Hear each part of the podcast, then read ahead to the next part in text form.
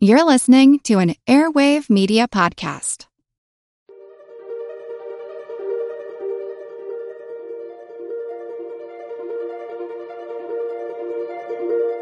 Over 7 million different animals inhabit our planet. Amazing, iconic animals like the sea turtles and, and what's happening to them. And uh, people are starting to pay more attention. And so hopefully. What can they teach us? Green sea turtles can stay down as long as five hours. How? This is nuts. That's incredible. Their- What? Their heart, listen to this. Their heart rate slows. Many species are in crisis and need your help. Join the movement at allcreaturespod.com.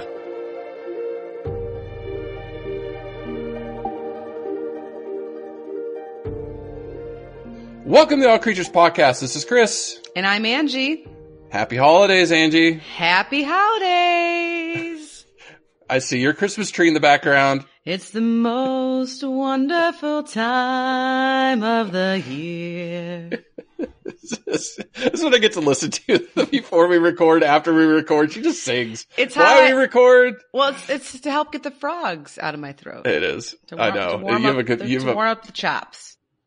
Definitely a better singer than I could ever be, you know. Have you seen A Star is Born? No. That is a great movie. It is a good movie. People go see that. Lady Gaga, I was not a fan before. If she listens, Lady Gaga, I love Oh, you she's awesome. Yeah, I've always been a fan. after that movie, oh, I people I've heard people even talk about maybe like winning a you know an uh, Oscar. uh, yeah, an Oscar or one of those Oh. one of those awards. she So, deserves it. Yeah, She it's- deserves it's- it. She blew me away. Okay, I'll put it on my bucket list for sure. Yeah. She blew me away. I mean, Bradley Cooper was amazing too. He's, he took him like, I don't know, two years. Yeah, he's not hard on the lessons? eyes either. No, no, she's not either. I mean, she's beautiful too. Yeah.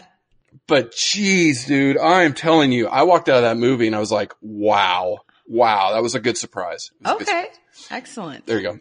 Anyways, I, I bring that up because you're singing. But this episode has been requested quite a bit. You've been dying to do these these animals Oh, for it's quite been a while. on my bucket list since I don't know. With it once I months. yeah for a, a- more than months, a long, long time. Yes, yes. It's a. I just don't know why it took us so long to get to them. I don't know. We just have so many so many to cover. But sea turtles, sea turtles, sea turtles. Well, exactly. We're we're saving one of the ba- best for last in 2018, right? Yes, yes, yes. Yeah. Year two. And, We're entering year two.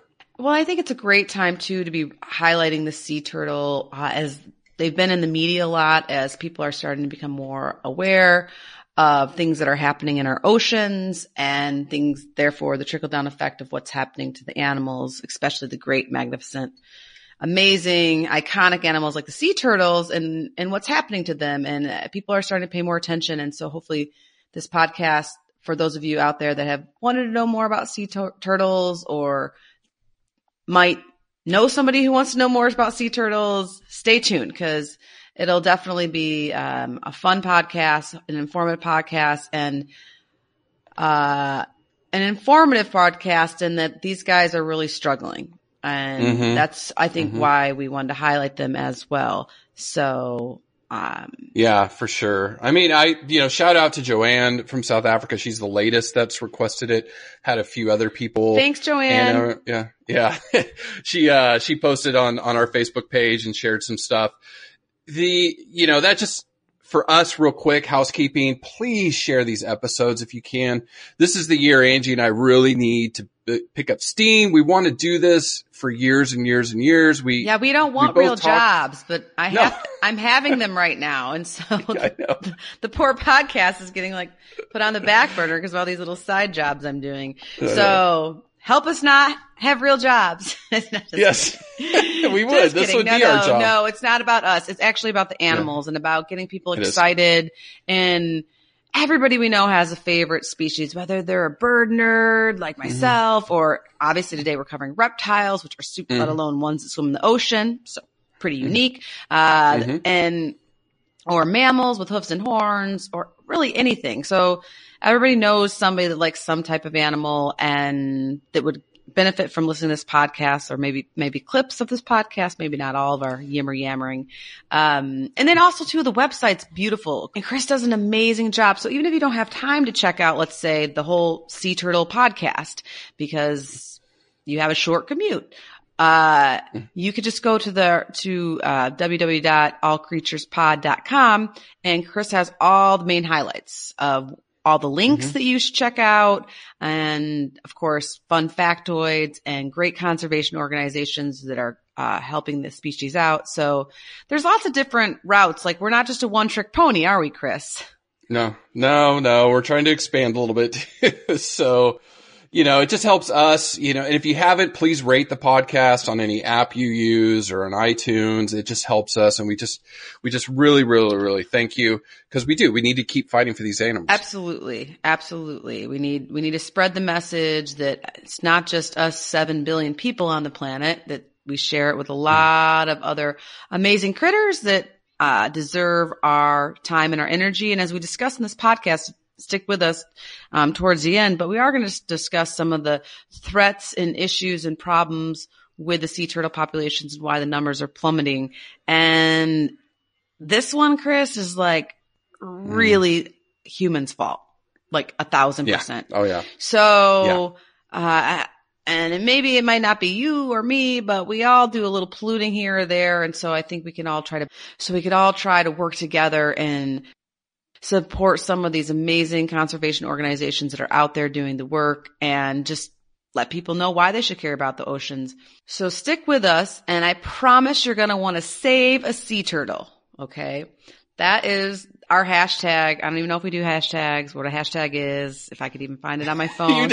that's better than that one you came up with. I don't even remember what episode it was, but it was like 50 words long, hashtag da da da da da da da da. And I'm like, that's not how they work. Yes, uh, moms my age should not be hashtagging. I think that might be a a rule. Uh, Mom brain. mom brain, Yeah. and uh, I'm not good at hashtagging, not very clever. But this hashtag of save a sea turtle is really important, Chris, because it's become my new saying for pretty much any consumer good that involves plastic that is a superfluous. Is that a word? Superfluous? Uh, it is now. it is now. John corrected me. I know I'm saying that wrong, but any plastic that you don't need, like from a grocery store, uh, I say to the checkout clerk when they ask me if I want a bag or whatever, um, I say, no, thank you. Save a sea turtle. And I will tell you, I wish I could say I came up with it. I, I, actually, a clerk at a store said that to me. Uh, and, but I want the whole world to be saying that when they have an a- option to not use plastic, to not get to go silverware, plastic silverware, to not Right. get plastic chapsticks, to not have 14 million. For instance, recently we got our Christmas tree, uh, a few weeks ago and they, here in the States, I don't know if they do this in other countries, but when they package up your Christmas tree to put it in or on your car, they put plastic around it, like netting, Mhm. plastic netting. And I, it keeps it the, the tree, the diameter of the tree down. That's all well and good. But the minute you get home, you just cut that plastic off and it's not the kind you can recycle. It's not like a, a soda bottle or some, or milk jug. So it goes right in the trash, which either goes in the landfill or sometimes ends up in the ocean and sometimes sea turtles end up eating it. So I said to the gentleman that was about to pack up my tree, I said, sir, can we just put it in my car without plastic? Like the needles are going to fall all over the place anyway. And he looked at me like I was a little bit out of my, off my rocker, like I'm some hippy dippy. But Yep. I, then I said to him, I was like, I was like, you know, man, save a sea turtle. I don't need this plastic. And his heart, Chris, his, I could see in his face, his, his face softened and his like heart Yeah. melted. And he was like, yeah, Yeah. man, right on. And he like jammed that Christmas tree in my Honda Element and, and- was like, yeah, great idea. And so it's little Yeah. things like that where you might think you're awkward for saying, no, thank you. I don't want that or I don't need that. But then if you bring up sea turtles with save a sea turtle, Mhm. it really like lightens the mood, softens, it gets people thinking. Okay. It gets that, right. it gets that, what, which is what you and I do every week when we get together. It gets the conversation started. It gets you out of your routine. It gets you thinking about ways I mean, basically it's the way we grew up or our parents grew up. There wasn't Christmas trees weren't wrapped. Everything wasn't individually plastic, this plastic, that. So maybe we are a little going, you know, maybe we need to go back to the, to our roots, but in the interim, just say save a sea turtle. Right, right. And that's, you know, that's really what this episode's about is, you know, how they're so amazing. I mean, these are very popular animals on Earth. They're located pretty much all over Earth. Mm-hmm. They're pop- popular in culture, t-shirts, you see them. I see bumper stickers. In Florida, you have that license plate, tattoos. I mean, people love sea turtles. They're amazing. They're oh, mystical. Yeah. Oh, there's so, and I've had the luxury of being able to uh, see them in the wild, uh, um, uh, just snorkeling on a reef off of the Big Island of Hawaii. Mm-hmm. And I think it was a green sea turtle, but I'm not 100 percent because I I didn't have my little handy dandy guide with me at the time. Mm-hmm. But yeah, just, but just floating in the water with them, and I've seen them in the Caribbean as well. Uh, it's just it's just life changing. You're like yeah. that, it's it's incredible, and they're just a well loved animal. We need to keep them around. Yeah. So I'm so my so our kids can be snorkeling sometime and perhaps see one, right? I mean, right, right, um, right, yeah, yeah. They're, they're, really, they're really great. They're really great. And they've been around, and you'll co- you'll cover an evolution, but yeah. they've been around for like millions, millions of years. So long time, long, long, long, long, long, long time. It's a good story. It's a good story. So there's seven different species of sea turtle. We're going to cover them and, and some of their similarities. So this episode's general sea turtles, and then when there's something specific to a species, we'll cover that. Now you're going to stay tuned at the end, Angie do you know this fact? Sea turtles cry. And they're probably crying a lot right now, you know? I was gonna say, yeah, swimming around all that plastic. And they're like, geez. Yeah, yeah. So we'll cover why. Why do sea turtles cry? So it's interesting. That's I, like I was, a country it, song in the yeah, making. I know. but they're really, their physiology is really cool. Like I can't wait to get some of this. It's, it's really amazing. Now, we did cover the alligator snapping turtle, which is a mm-hmm. freshwater turtle. Um, so again, I guess that's kind of why we, we pushed sea turtles back a little bit because we did, did cover one, you know, I don't know, it was like 20, 30 pods ago. But I did cover it there and I'll cover it here. The difference between a turtle versus a tortoise. And, you know, the, the difference is turtles generally spend most of their life in water where tortoises spend most of their life on land. Tortoise shells are usually more dome shaped. They, their feet are definitely different than tortoises. They're short and sturdy and bent, whereas turtles have web feet, right? So there, there's, you know, the tortoise mainly plants, few are omnivores, whereas turtles can be herbivores. They can be carnivorous, omnivores. So we'll cover that a little bit in this episode. Um, really interesting diets. But the easiest way, I think, is just tortoises are in land, turtles are in water, fresh or salt. You know, that's a good way to just generalize uh, the differences.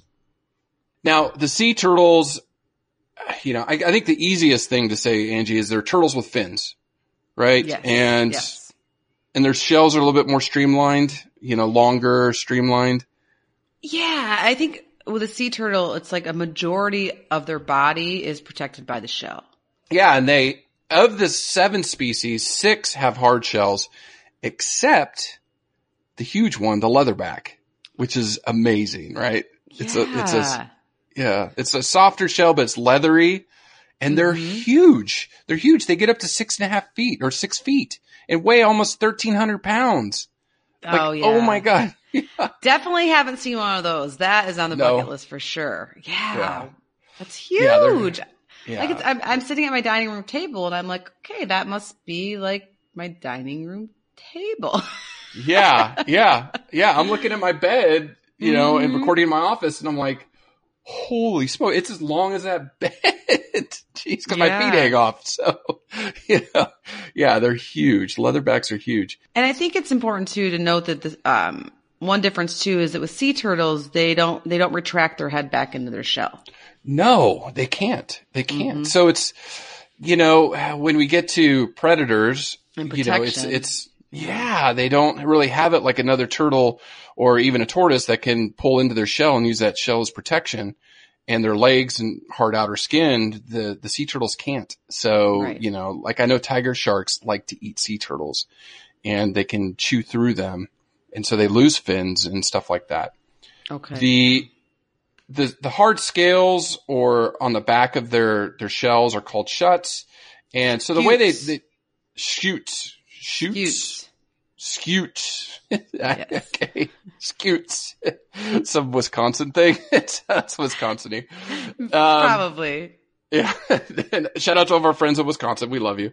But they determine that the size, the order, and the total, that's how they kind of tell between the species and also colors, right? Okay. hmm So depending on the species, it can be olive green, yellow, reddish brown, black, I think greenish brown. Gorgeous, more gorgeous, extra gorgeous, cute. Right. yeah, they're very, very. And adult males are not any bigger than females, right? About the same size. hmm Right. Okay. So the seven species. Can you name them all? Ready? Go. Leatherback, that's the unique Yeah. one. We'll talk about Yeah. little hi- highlights there. Um, loggerhead, Yeah. green, Yep. Kemp's Ridley. Yep. I'm getting close. F- Yeah, Flat, you flat, got 30. flatback or Yep. Yep. flatback? You probably have it right in front of your face. Don't no, you? I don't. I, I have that on Okay. a slide. I like to see how much I, of the stuff Okay. when I'm studying it. It's like Good. a quiz. Good. And Two more. Olive Olive. It's just like Kemp's. Ridley. Yes. And Oh, then. I wonder how fa- he must be one- a famous person. He has two sea turtles Yeah. named after him. Yeah. Um, It's a bird of prey. Bill. Hawksbill. Thank you. Yeah. Good job. Man, That's awesome. Jeez, I would. I would have gotten three. I gotten Well, three I. I, uh, preparing for this pod has been so much fun. I have been really uh, mesmerized by like kind of all the different seven of them and, and just, we don't have time in this pod to go into all the details of each one. But for me, being the dork that I am, like, oh, where do they live and what are the differences and, right. and kind of quizzing myself on what I think I maybe saw in Hawaii or what I think I might have seen in the Caribbean. So, and then basically making, sh- I want to know the seven species. So if I'm ever in the water again and I see a sea turtle, I want to be darn certain that I know which You species know. it is. Yeah. Yeah. Yeah. They're cool. They are cool. The, obviously the leatherback's the biggest. We said six feet, almost, I saw 1300 pounds. Kemp's Ridley's the, smallest. Yeah. the I think I saw like 1500 pounds somewhere. So yeah. Yeah, they're big. They're big. The Kemp's Ridley, the smallest, you know, one and a half to two feet, way up to 100 pounds. So, um, you know, the, and then they range in between that, uh, that size. Now you said range, Angie. They, you know, I, trying to look at the seven species, they all are like equatorial mostly. Oh yeah. I mean, Yeah. basically it's, they Yeah. can be found in oceans except polar Yeah. regions. Yeah, where where it's like super cold. hmm yeah. The, I mean, basically the flatback is found solely in the northern coast of Australia. And the Mhm. Kemp's Ridley is over here by me, found solely in the Gulf of Mexico. And then, and then it swings up the east coast of the United States. Right. But there's not that But many most of the other them, ones- I know. That's the, that's the sad part. yeah. Yeah, leatherbacks all around the world, loggerheads all around the world, green sea turtles all around the world. you know. Literally, when you say all around Yeah. the world, they migrate all around the world. They We'll ride get the there. We'll yeah, get we'll there. get there. So Yeah. Well, it's like, you know, Nemo. Every, most everybody saw Finding Nemo.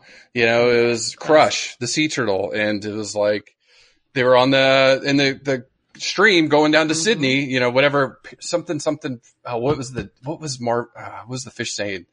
Something way. I forgot the name of the street. Somebody knows it. I haven't seen the movie in a few years, but, you know, he was like, da da da da da, Sydney, you know, given the address. And so Oh, he jumps on the funny. Gulf Yeah. Stream. Yeah. You have a good yeah, memory. Good. Yeah, good movie. Good movie. All right, Ange, why care about sea turtles? Not just because we love them. I was gonna say cute, cute, cute. Uh, Yeah.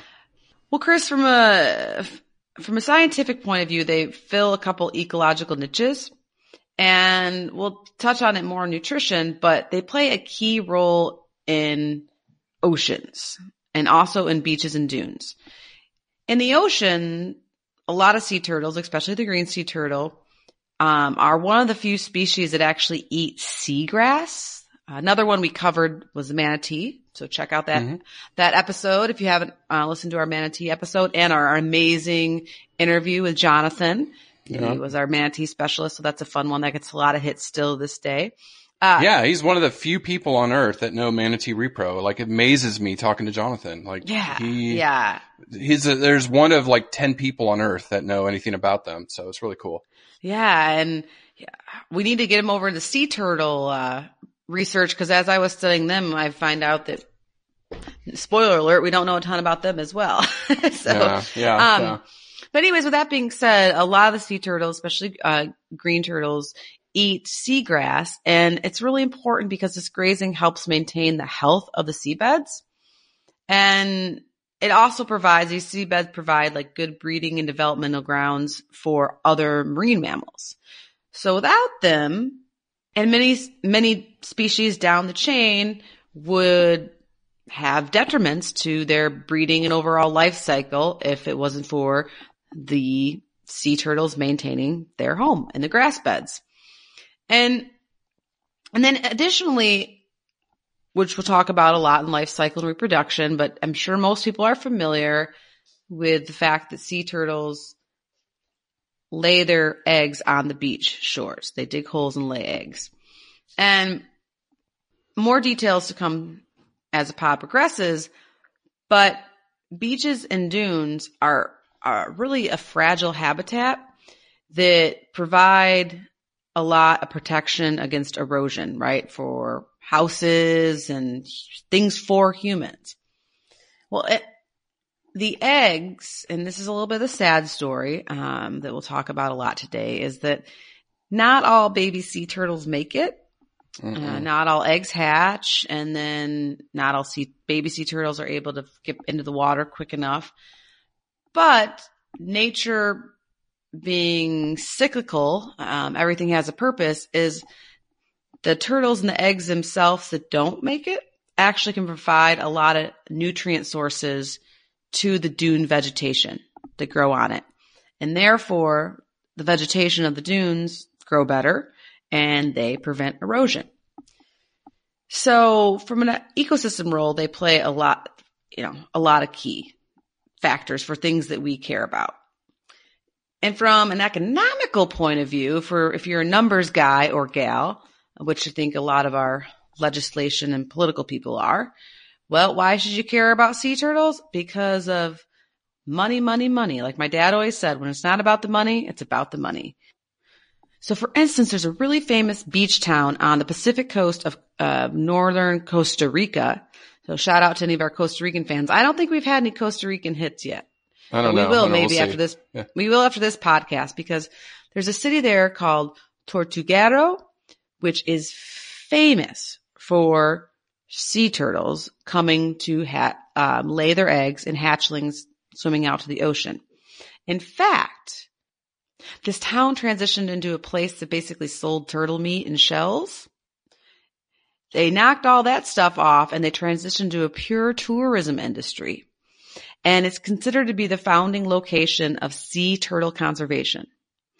And basically since the creation of about a, like a 22 mile stretch of beach, uh, they have generated a lot of interest in sea turtle conservation, which is huge, right? Education, educating people is huge. But then also that money, that, that interest and that education has translated into dinero, into dollars, right? And, and tourists go there by hordes and just love it and spend money and the local economy has flourished because of it. Right. As well, as well have the turtles in that area. So I think when things like that are considered, uh, they, you know, if there's no more sea turtles, that town's going to go under, right? That's what they base their economy on. So with the sea turtle being such an iconic and well loved animal, I, there are tons of people out there that want to see them and protect them. So I think there's, there's already money being generated in this. And I think there's potentially a lot more that could be generated if there was, if we, if we can actually save them, right? So that's why we're going to be talking about a lot of conservation groups today and I'll be giving them shout outs and telling you to go spend your money there, your holiday money, um, because they're the ones that are helping keep these guys alive. Uh, what I got out of that was go to Costa, Costa Rica. I've heard Costa Rica's amazing and a lot of ecotourism down there. No, and so Yeah. it's so it's so this pod always makes me like want to kick myself sometimes because I've been to Costa Rica twice, Chris. Yeah. and I did not. It's it is it's pretty. It's from where I mean Costa Rica is a small country, Mm. but I have my favorite parts of Costa Rica, and so it always seemed like too far to go up that way because it is like I said in the uh, you usually land in the capital, and that's in the center Mhm. of the of the country, and so I just. I, yeah, but now I'm okay. Now I got to go back. But I've been wanting to bring. John's never been, and I think Costa Rica is a fabulous country that has. I kind of want to move there a lot of times yeah. just buy buy a little hut and just live out, you know, live my life out peacefully. But it's a fabulous country, and they are they their ecotourism not only for sea turtles, but their whole economy has shifted in the past twenty to thirty years based on ecotourism for a lot of the beautiful uh, rainforests and jungles that they have there. The Poison people are- dart frogs. Yeah. Exactly. Yeah. Macaws, Yeah. uh, howler monkeys. I remember Monkeys, waking yeah. up and hearing howler monkeys. It's just incredible. And so, uh, yeah, I highly recommend Costa Rica. And, um, I, my favorite town is, is ever is in Costa Rica. And my, my close friends know that if I've ever, ever run away from life, they know where they can find me in Costa Rica.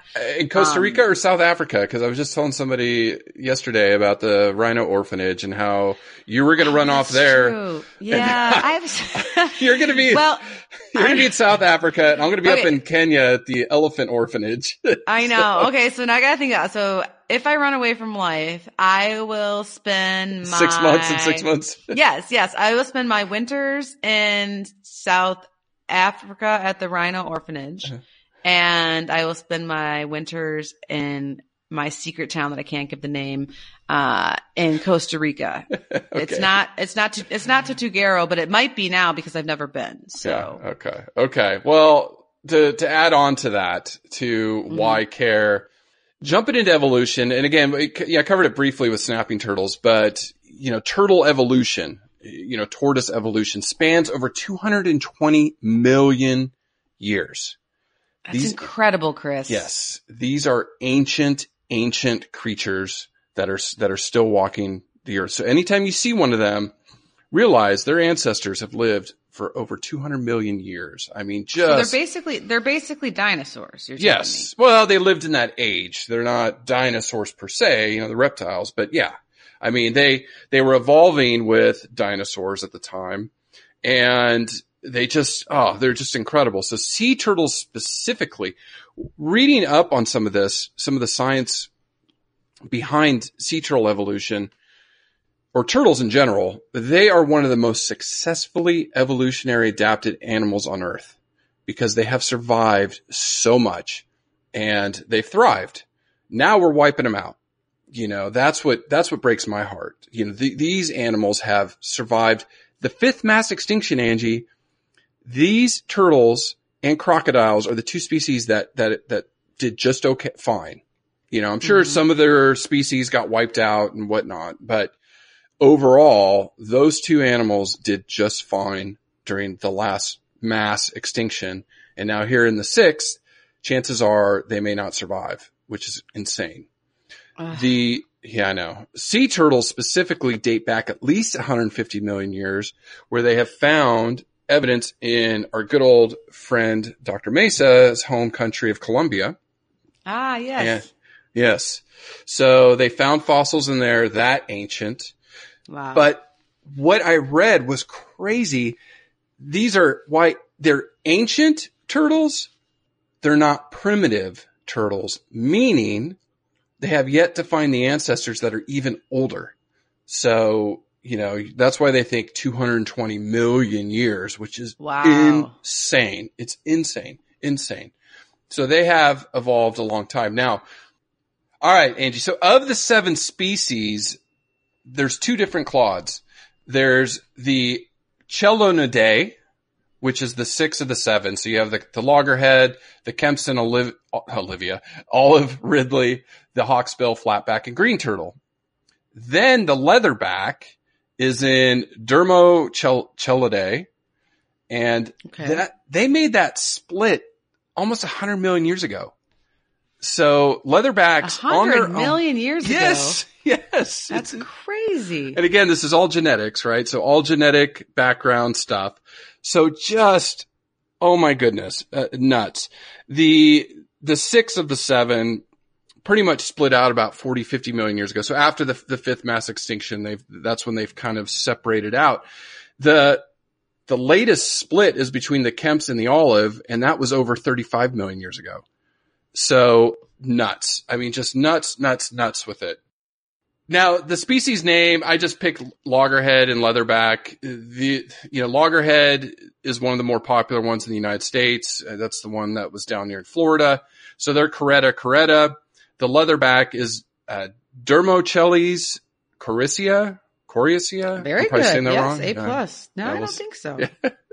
and it's, it's the largest turtle ever. So this is leatherback's Ah, hands down biggest turtle in, in the world 600 kilograms 1300 pounds that's huge. enormous That's crazy. Yeah.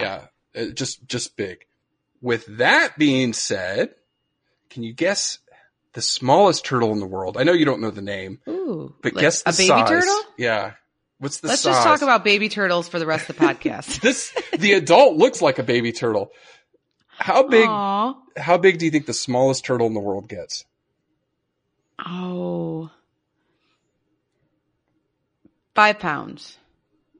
Oh no. Uh, Your thumb. You're giving me a hint. no that's how big how big Six inches. a half it three inches Three Aw, inches, so you're right, yeah. Uh, my thumb's not quite that big. Maybe, maybe almost. Three inches is the adult size, six to eight centimeters. Only weighs about 100 to 150 grams. So tiny. And this is the speckled padloper tortoise. Cute. Question. Where? Hmm. Tortoise. Not turtle. Yeah, yeah. Tortoise. Ah, tortoise. Africa. Yeah. Good job. Nice. Near your I just rhinos. Yeah. totally.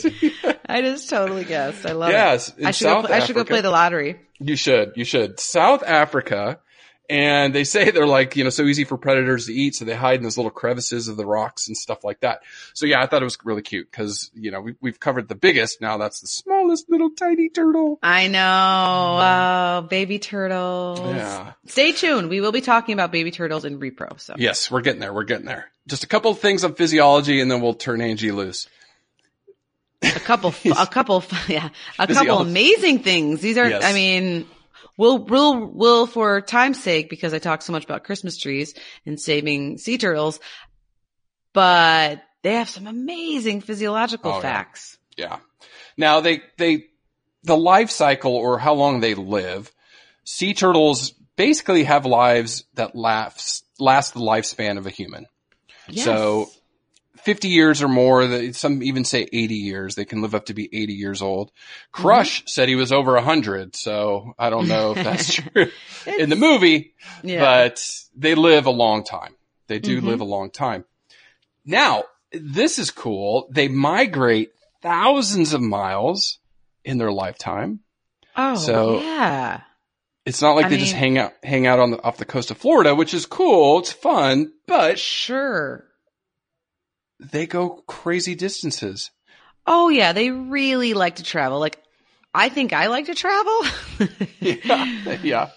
They really like to travel. The leatherback sea turtle Uh huh. can travel more than 10,000 Yes. miles every year.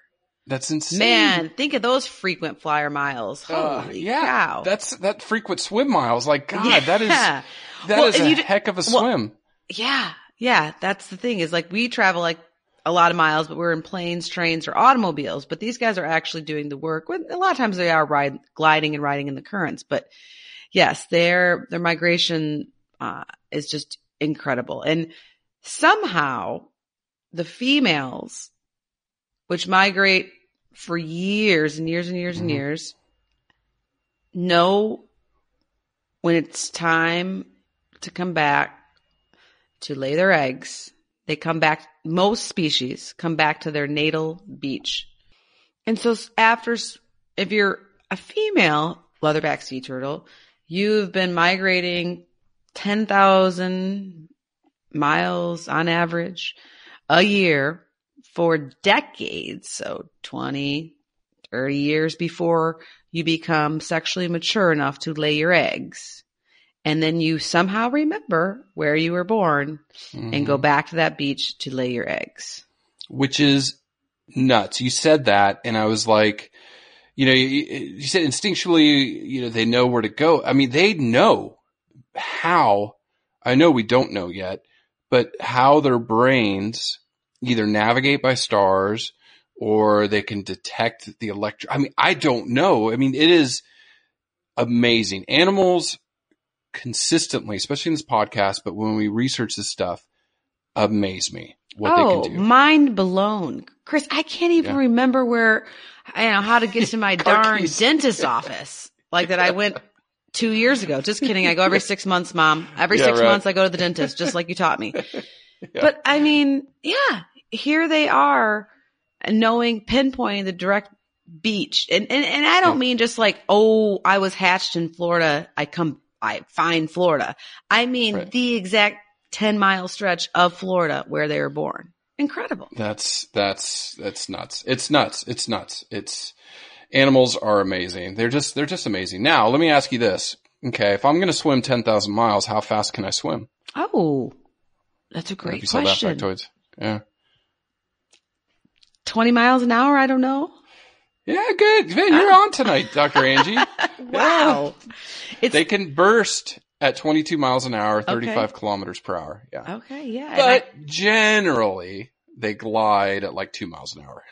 when you saw them, they were gliding about you know, three and a half oh, kilometers per hour. Oh, Exactly. Yes. No, that, that way I could just watch them and with my, my jaw hitting the floor with my scuba mask on and Oh, getting water in my. Oh. mouth, just being oh. blown, blown away. Now, males and females don't have any specific names. They're just turtles. Babies are hatchlings, which Angie's Mm-hmm. going to cover. Group is called, this was kind of weird, a bale. A bale of sea turtles. How do you spell that? B-A-L-E. Okay. Like a hay bale. Yeah, Huh. a bale of sea turtles. Or if, I think, they said a nest, but I think that's more of like the babies or a nest of sea turtles. hmm Um, all right. So a couple, some factoids diving. This is the one that I just was like blown away again. I mean, uh, you know, anybody that's listened to us, we talk about whales and, you know, we talked about walruses and uh, different species that live in the water. How do they dive and hold their breath? Cause we go down and we start dying after a minute, you know, or me, Oh, 30 yeah. seconds. Like, it's like, and you know, how do they do it? So sea turtles are cold blooded, so they have a very slow metabolic rate. Do you know the word of the day? The day? Metabolic rate? No. Um. Uh, What's that one? Crepuscular, whatever you said. ah, close. No. Um. They most sea turtles are poikilotherms. okay, okay. That's a big one. Jeez. Mm-hmm. Right, Dr. Angie is here to. Which basically just means just like that they their temperature is reg- regulated from the environment, not internally. Right, right, right. And Except for the leatherback, interestingly enough. That, once again, he's the little bit different guy on the evolutionary, uh, tr- tree branch twig of, uh, the sea turtle family. Uh, he is an endotherm because they can basically maintain a body temperature of eight degrees Celsius, which is typically Mhm. warmer than the ambient water. And I don't think researchers understand a lot about why they can do that or how, but it is, it does Right. set them apart from the typical, um, cold blooded, basically, for lack of better words, Right. um, sea turtles. Right, right. So when we talk about metabolic rate, think about it. It's, you know, like think of a hummingbird that has got, which we've got to do hummingbird some point. There you go. There's on our list. Yes, yes, absolutely. Think about their, think about their met- metabolic rate. Super fast, right? They're burning energy. Their heart rate, I don't know the factoid off the top of my head, but the, Yes, the, the yeah. beats per, you know, minute are, Minute yeah, are- incredible. insane. So they need a lot of oxygen to feed those cells because the cells are burning energy and they need the oxygen.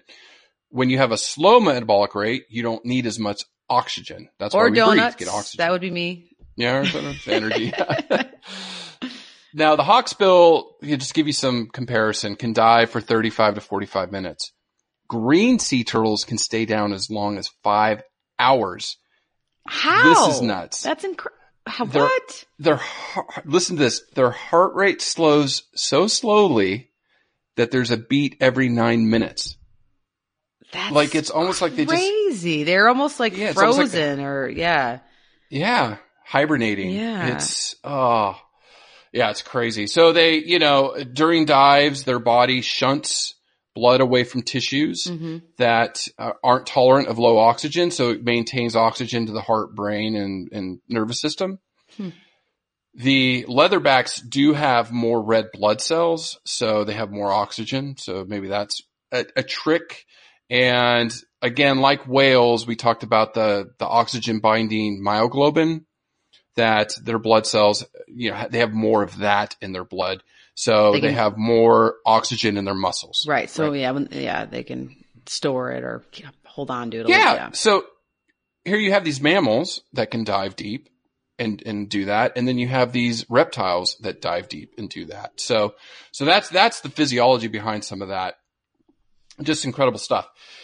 Now, real quick before we jump into behavior, diets vary by, by species, hmm which is pretty nuts. Angie, what do leatherbacks like? What's their delicacy, their food of choice? Uh, they're a, definitely a species after my own heart. That's for sure. They like jellyfish, right? Yeah, it's like that's all they eat.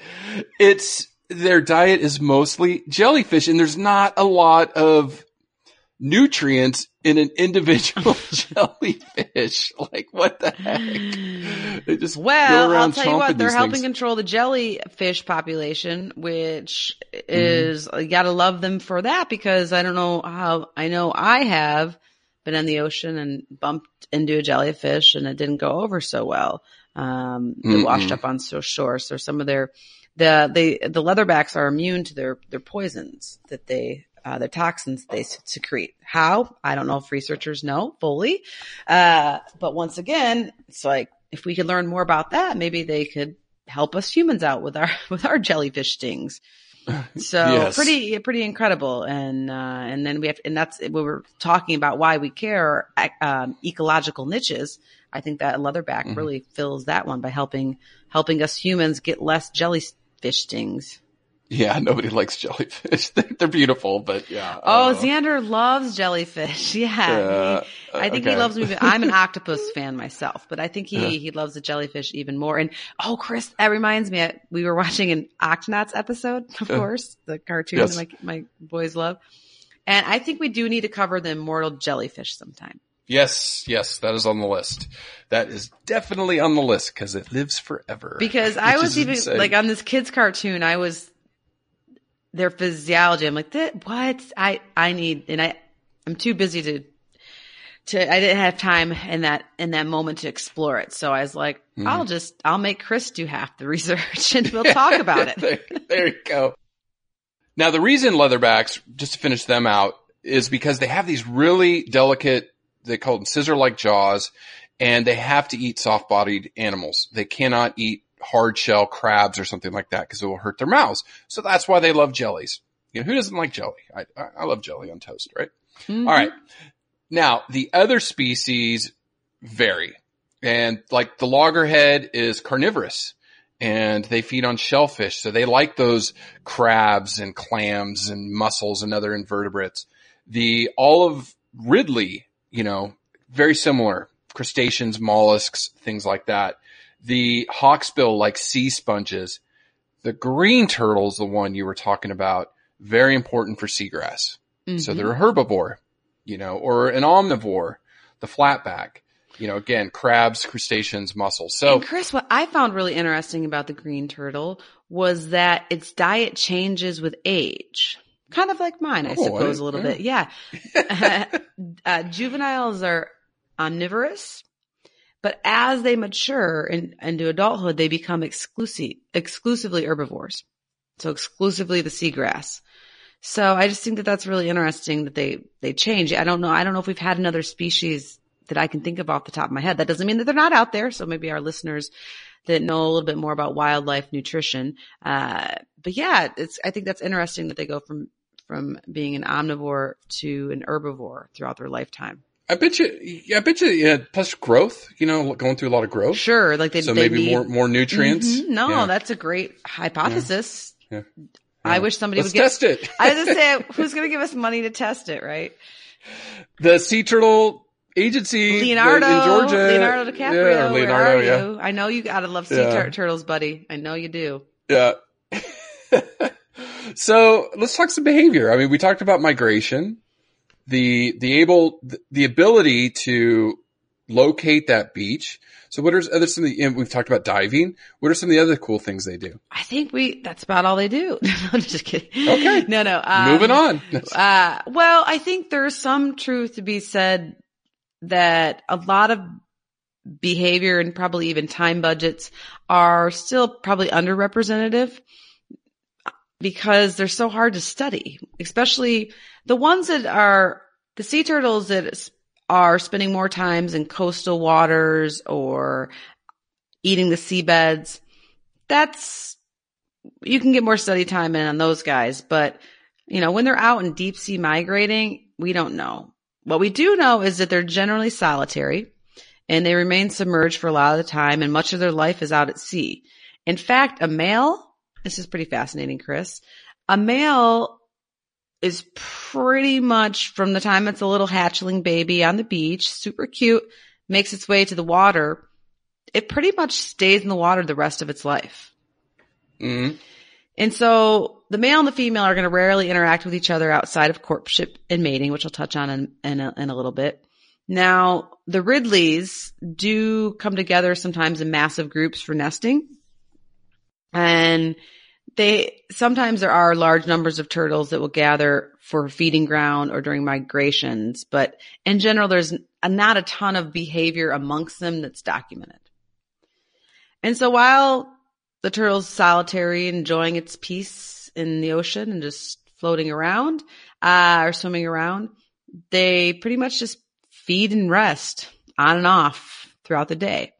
And when it is nesting season, the sea turtles will migrate hundreds or thousands of miles to basically get the females to get to their beach. And their migration patterns evolve a little bit as they age. And so juveniles are typically going to spend their early years eating and growing. That's probably when they're omnivores, right? For the, uh, which one was that? The green turtle?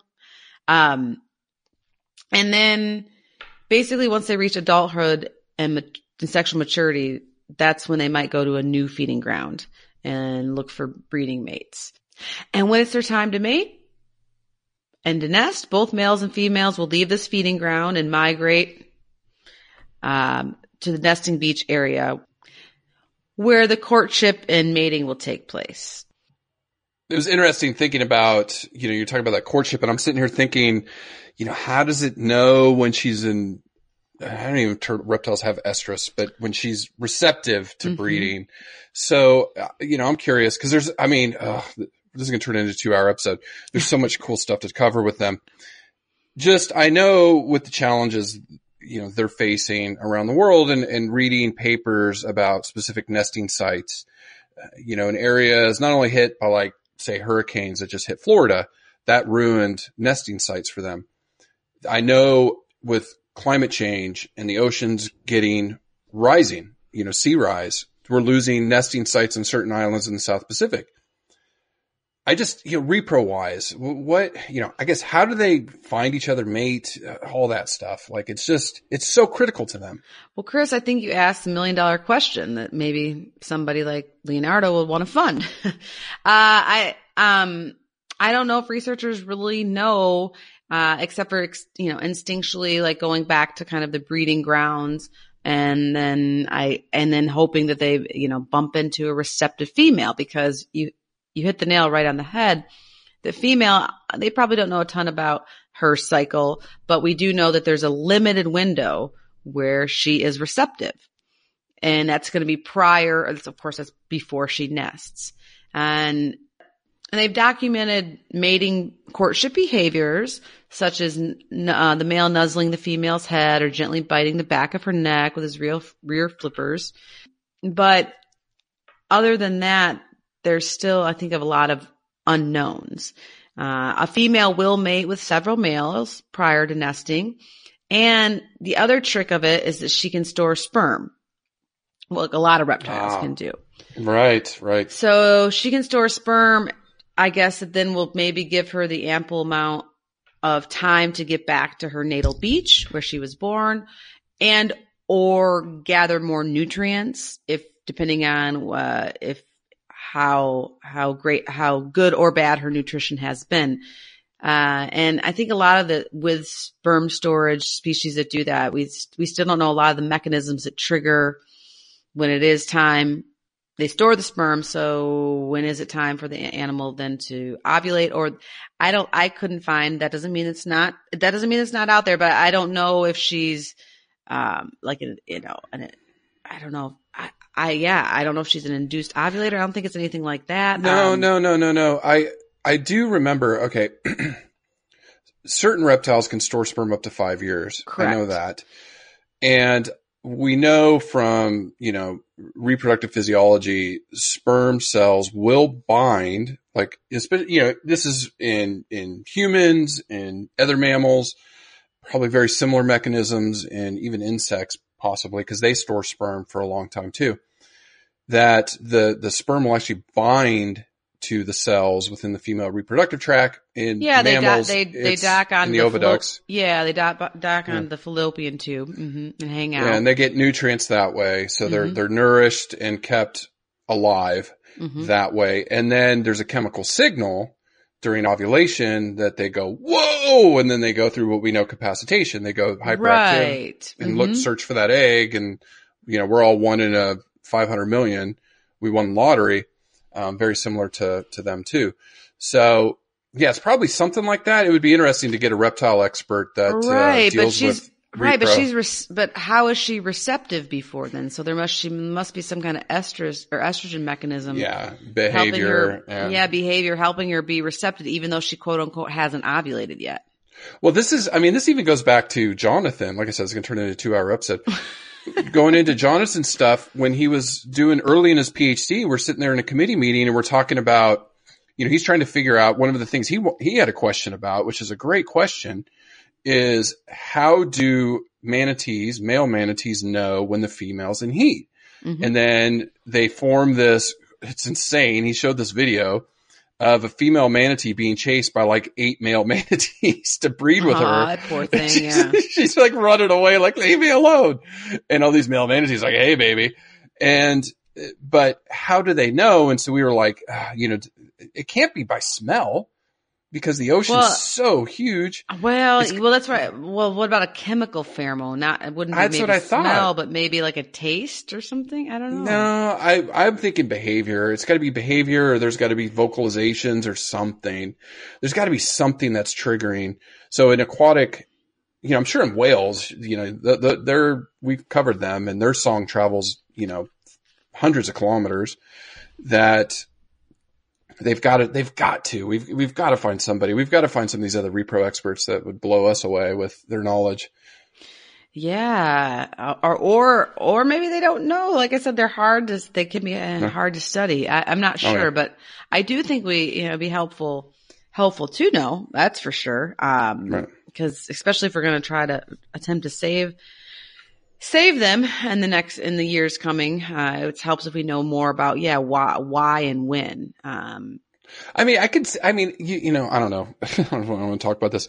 I mean, I, I would guess, I would guess it's behavior based, but I could I- see in a gathering, a female in her urine or, I- or I she poops in the water, there's I a chemical. think it's chemical yeah. based. I, and Yeah. I don't know how to prove that. Well, you know, I don't, I'd have to think of experimental design, but I just, No, I mean, they could be feeding and then all of a sudden, oh my God, she's in, you know, there's estrogen. We know estrogen in mammals and Yeah, that, there I could be some yeah, smell I- in the water. I mean, there are courtship behaviors documented. So I, I mean, so maybe, yeah, maybe, or it could be a little bit of both. Maybe I'm not sure. Um, Yeah. I don't Hmm. know. I don't know. It'd be cool. It'd be cool to find out. But what researchers do know, which is very important for this podcast, uh, one of my take home messages is with their life cycle with these the females and males in general, it takes decades, as we already mentioned, for them to reach sexual maturity. And they have to migrate to thousands of miles to reach breeding sites. And Chris, I really want to highlight too that with these sea turtles, that it takes decades, 10, 20 years, researchers do know this, for them to reach sexual maturity, for them to reproduce. So their life cycle is, I mean, very slow. The turnover mm-hmm. rate is very low and their mortality rate is crazy high. And we'll touch on that in a little bit. And so once a female has been bred and she stores a sperm and she decides it's time to lay her eggs, she will typically crawl out of the ocean at nighttime. And so once a female is receptive, courtship behaviors happen, and she stores her sperm, and then it's time for her to nest whenever she, her body, like we said, we don't know the mechanism that basically triggers her to actually start growing, um, or producing, mass producing these eggs. But when she, her, she knows when the time is right, she goes back to her natal beach and usually at nighttime, the female will crawl out of the ocean. Um, except for the Kemp's. The Kemp's will actually, uh, crawl out and build her nest during the day. But most of the species of sea turtles build them at nighttime and they find suitable sand and they basically dig and create this nest.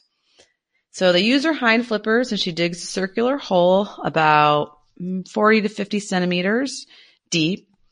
And then she'll, she basically uses her hind flipper too to kind of scoop out a deeper part of the hole and she'll lay her clutch of eggs. And this can be anywhere from 50 to 350 eggs, depending on the species. And she'll then cover the nest, fill the nest with sand, and basically sculpt it and smooth it over, make it all pat pat it nice. And this whole process takes 30 to 60 minutes and she goes off into the ocean and leaves her eggs unattended, which is an evolutionary strategy um, that you know may it evolved the way it did for a reason, um, but it does leave those eggs obviously vulnerable. Um, and incubation takes about 60 days, depending on the species and, and the, the temperature of the sand. Now, a female will lay one to eight clutches in a single season, depending on obviously uh, male counterparts and nutrient resources and all of that. Um, so theoretically, there's multiple shots to have clutches out there. And what's really fascinating, I believe we touched on this in uh, in Snapping Turtle, maybe, or sometime, maybe, or, or I dreamt this. so many pods, I can't remember. But sea turtles have temperature dependent sex determination. And no, this it was, is, it was definitely, it was definitely because we were talking about global climate change. Yeah. And so this is really going to mean something here, I think, in the years to come, because basically what that means is those eggs that are incubating in the sand and growing, like if you think of a chicken egg, right? Growing from yolk into a fetus and, or into an embryo, into a fetus and developing, developing. Um, the sex is going to depend on the temperature of the sand that they're incubating in. And so warmer temperatures will produce females, where cooler temperatures produce males. And this has been scientifically, experimentally evidence proven time and time again. Researchers don't know exactly how they do know that several species of of turtles are starting to skew more towards females, but they don't know how bad. And of course, this is kind of a new, new, newer research. And so we need, you know, scientists love data. So they want more and more data to back up their numbers just, just to see, um, and then trying to figure out how to counter that one because as much as I'm all about girl power, let alone girl turtle power, even cool, uh, you know, you do need a few guys, right? I, you don't need a lot. Know, you don't need a lot. No, just kidding. I was I was listening to you and I'm like, those poor girls, man. They just you guys do it all. You do it all. Oh, oh yeah. Oh yeah. Laying all those eggs, a couple different clutches, swimming all over the place. Yeah. And with the hatchlings, also known as cute baby sea turtles, um, they, you know, they're on their own. They're not like baby alligators. Their mama helps them get out, break, you know, break out of their nest. But baby sea turtles are all alone and they use a tempor- temporary, it's called a sharp egg tooth called a, a caruncle. And it's an extension of their upper jaw that falls off after birth, but they use that to help break the egg open. And then they have to skedaddle to the ocean pretty quickly or they die of dehydration or they're caught by predators like birds and Mhm. crabs. And then once in the water, they s- swim for several miles uh, offshore where they basically are then caught in the currents and in the seaweed that might carry them around for a long time before they return to like the near water's edge. Now with these cute baby hatchling sea turtles, the numbers are pretty bleak as far as survival rate. And it makes sense because they've got a long haul. I mean, their moms just, you know, their moms aren't there to protect them once, to, you know, they don't, she doesn't protect the incubating eggs, um, from predators and she doesn't protect them going into the ocean. And then they're, they're obviously pretty tiny and maybe might make a tasty treat for a lot of the ocean predators. And so the number, Chris, the staggering number is one in 1,000 survive that 20 or 30 year range to become a breeding adult. That is, yeah, they, they've uh, uphill climb. I mean, they've, they've evolved that way and have been Sure, very sure. successful. But now that you introduce all of these pressures, not just climate change, and we're going to get to the threats here in a second, but yeah, like that's why people are freaking out. The scientists are freaking out. I mean, you know, a lot of these animals we cover are, there's, there's one thing or the other, but sea turtles again are a barometer species, the health of the oceans and they're plummeting. So we know other species are plummeting, right? And I guess that's a good segue into conservation. Absolutely. Absolutely. Yeah. I mean, I think, um, really the numbers are, uh, pretty, pretty bleak in the fact that of the seven species of sea turtles, six are either threatened or endangered. Right, right. Yeah, the the loggerhead is endangered. The green turtle is endangered. The hawksbill is critically endangered. Kemp's Ridley critically endangered. Olive Ridley vulnerable. Flatback's the only one we don't have data on. The leatherback is listed as vulnerable, but I, I wanted to highlight a couple of the subpopulations, and this is IUCN. The East Pacific Ocean subpopulation, so this is Mexico to Ecuador, they're critically endangered. There's only 633 adults Oof. in that population. Yeah. Okay. That's the estimate.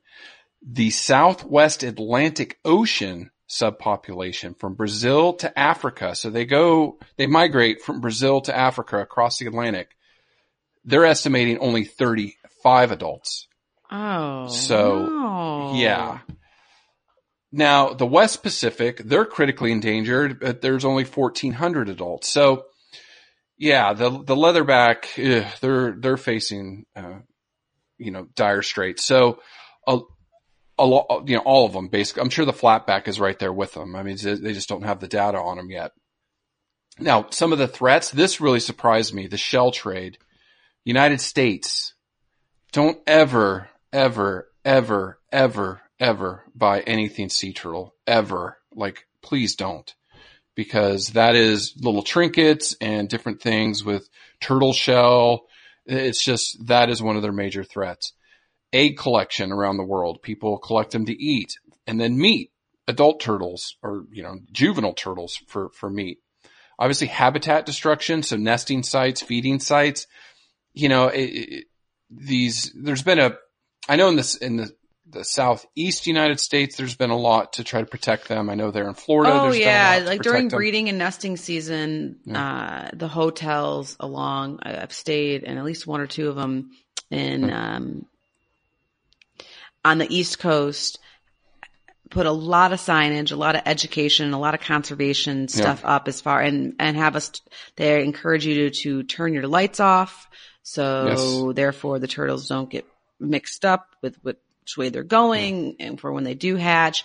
And so, uh, because they are so well loved, uh, at least here in the U.S., I know there has been a big push to try to reduce our human influence on them, which is Right. near impossible, of course. Yeah. But hey, you got to try. And like I said, these, you know, the East Coast definitely, in, in my experience, I was really, really impressed with uh, their signage and their education. And it's not perfect, but it's trying. And that's, that, that Yeah, gives me hope, right? Like, I mean, compared to 10 years ago. Exactly, I mean, a decade Chris, ago, you right, didn't see that exactly. stuff. Right. And and Yeah. so the more that we can educate people in general that live in these coastal areas or that are visiting, uh, to be respectful and and I think also too the the economies in the area will flourish if they you know if they can basically uh, help educate people, make people happy, and then also Mm. save the sea turtles.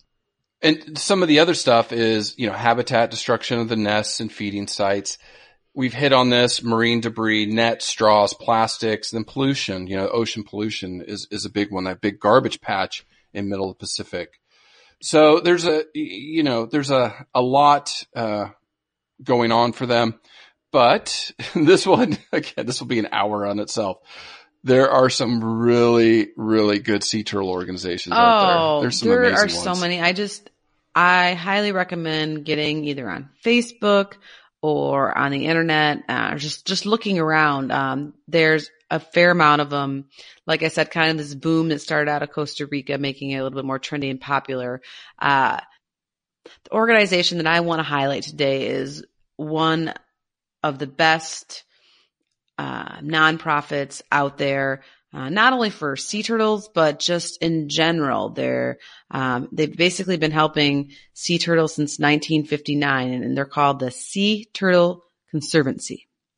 And they can be found and of course on Facebook, just search Sea Turtle Conservancy and Chris will put the links on our show notes, but they can also be found at www.conserveturtles.org.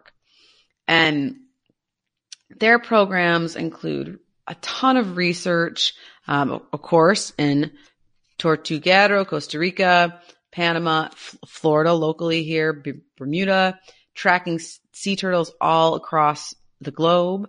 Um, and they work with education, which we know is huge. Policy, okay. I mean, we all know that we have got to put the laws in place to have people abide by either anti-poaching and anti-hunting and these kinds of things. They work with beachfront lighting, as we had touched on before, and they have great, this amazing pro- program called their Turtle Tracker, where they can they have tracking projects, active turtles, archived turtles, help basically help you get involved. Um, they let you know actions you can take, how to. Oh, this is a good website for us. How to reduce your plastic waste. I wonder if their uh, "Don't wrap your Christmas tree" item is up there. Yeah, tree's yeah, I should there, tell. Yeah. I'll write them a little letter. Um, but they have Yeah. just it's just a beautiful, beautiful website and a lot of they have a lot of support groups and staff and and they you know they're huge they have been like i said donating their time and money and energy into research and and and learning about these animals i think a lot of what we know about their behavior and research comes from groups like this one so yes check out the show notes like them on facebook you'll get amazing beautiful pictures of sea turtles um, on your facebook feed which would make I think everybody happy, including myself. And so yeah, the Sea Turtle Conservancy. Please check them out. Like them on Facebook. Uh, they have amazing products. Like if you're a sea turtle fan, you can buy a sea turtle t-shirt or a sea turtle coffee cup mug, which might be actually a great present for John now that I'm thinking about that. yes. well, that and the trees, you're going to buy them right. I'm going to come, Yes, I'm going to come back to. Florida. You're going to have like 50 trees in your front yard. I'm trying. I'm trying. Yeah. I got to get that avocado tree going. right. Well, you know, so conservation tips, and, I, and I'm trying to make this simpler because in the beginning, it was, I think it was grand, had a lot of grand ideas. So for this one, s- just simple. Stop using plastic straws, period. The end. Be done. We've said it before. I'm going to dedicate this one this week to sea turtles. There just was in the news a few weeks ago of a sea turtle having a straw in its nose and they, they pulled it out. Uh, do not use plastic straws. What you can use and what I'm going to help everybody with is you can either buy the aluminum straws that you can clean, bring with you everywhere, like Angie does, I keep keep them in my purse, absolutely, and in my car. or paper straws. You can buy paper straws. You're starting to see those now. And Mhm. it's, like I said, we got to plant more trees. It's easier to recycle them. If they get in the oceans, they dissolve. So paper straws are safer for sea life. I'm going to put links. Now I'll use Amazon and it's from the US. So from your home country, because I know we have listeners like Joanne in South Africa and Hi, Joanne. others, again, thank yeah. you. Great suggestion. Jesse and Bryn down there in New Zealand. I mean, we got friends everywhere. Use, you know, you can use Amazon or anywhere in your country and buy a bunch of paper straws or these aluminum straws. Uh, It, it's catching yeah, on. and send it. Send us a picture of you sipping out of it, and Yes. we will, we'll put it on Facebook, yeah, and Jesse we'll give you a that on my shout out. Yeah. We'll shout Because- out with Save a Sea Turtle. And same thing. Just trust me. It's even, even me who obviously loves to talk. I sometimes just forget to not ask for plastic. hmm And it's just getting it in my lingo and my, and just by saying, and just opening up that dialogue with your, your food servers in the food industry or in, um, stores, your clerks. I, I worked in stores for a lot of my life and definitely as a server and they want to be hip to the scene. And so I think if you just say fun stuff like save a sea turtle, like Chris said, with this being in the media more so, people are going to get it and you're going to get some cool points. And I think we need to start a revolution. Yes. Yes. And just, you know, and I, when I'm around at restaurants, I'm like, no, I don't need a straw. Thank you. I can drink from a glass just fine. Yeah. Yeah, don't, don't need it. Don't need it. or when you So- take when you get takeout, you don't need Yeah. plastic silverwares and spoons and all of that. It's just going to end up in the garbage or we just need to go back to right. eat, eat with our fingers. Just go back to eat with our fingers. My boys wipes. do. Yeah, they're pr- they're proud about it. All right. So we said in the beginning, sea turtles cry, and it's true. They do cry. Now it's not due to sadness. It's more of a phys- the final thing on physiology with them. And there's so many cool things physiology wise, but the reason they secrete tears is it's basically salt secretion. Mhm. So they don't need fresh water. They, they get enough water from their diet and the seawater they metabolize. But like seabirds and other reptiles, they have this special gland in their eyes that get rid of excess salt. So it looks like they're crying, but really it's just them of getting rid of that excess salt. And then also like the females, when they come on the beach, it keeps sand out of their eyes, right? So they, they, Mhm. they kind of lubricate their eyes that way too. So that's why they're doing it. You know, we're crying them because we're sad and, you know, we want to save them. But for them, it's more of a physiological mechanism than anything to do with their mental state, I guess. you know, Right. But just, just think it's has to do with their mental state. So you want to save a sea turtle. Save a sea turtle. Yes. Save a Save a sea sea- turtle. Say no to plastic. and send this podcast to a friend. That's what we're yes. So they do. can get on a save the sea turtle train because it's Yes, an amazing yes. train to be on. Uh, their physiology is incredible. They've been around for millions of years. They need to be Mm. around for millions more.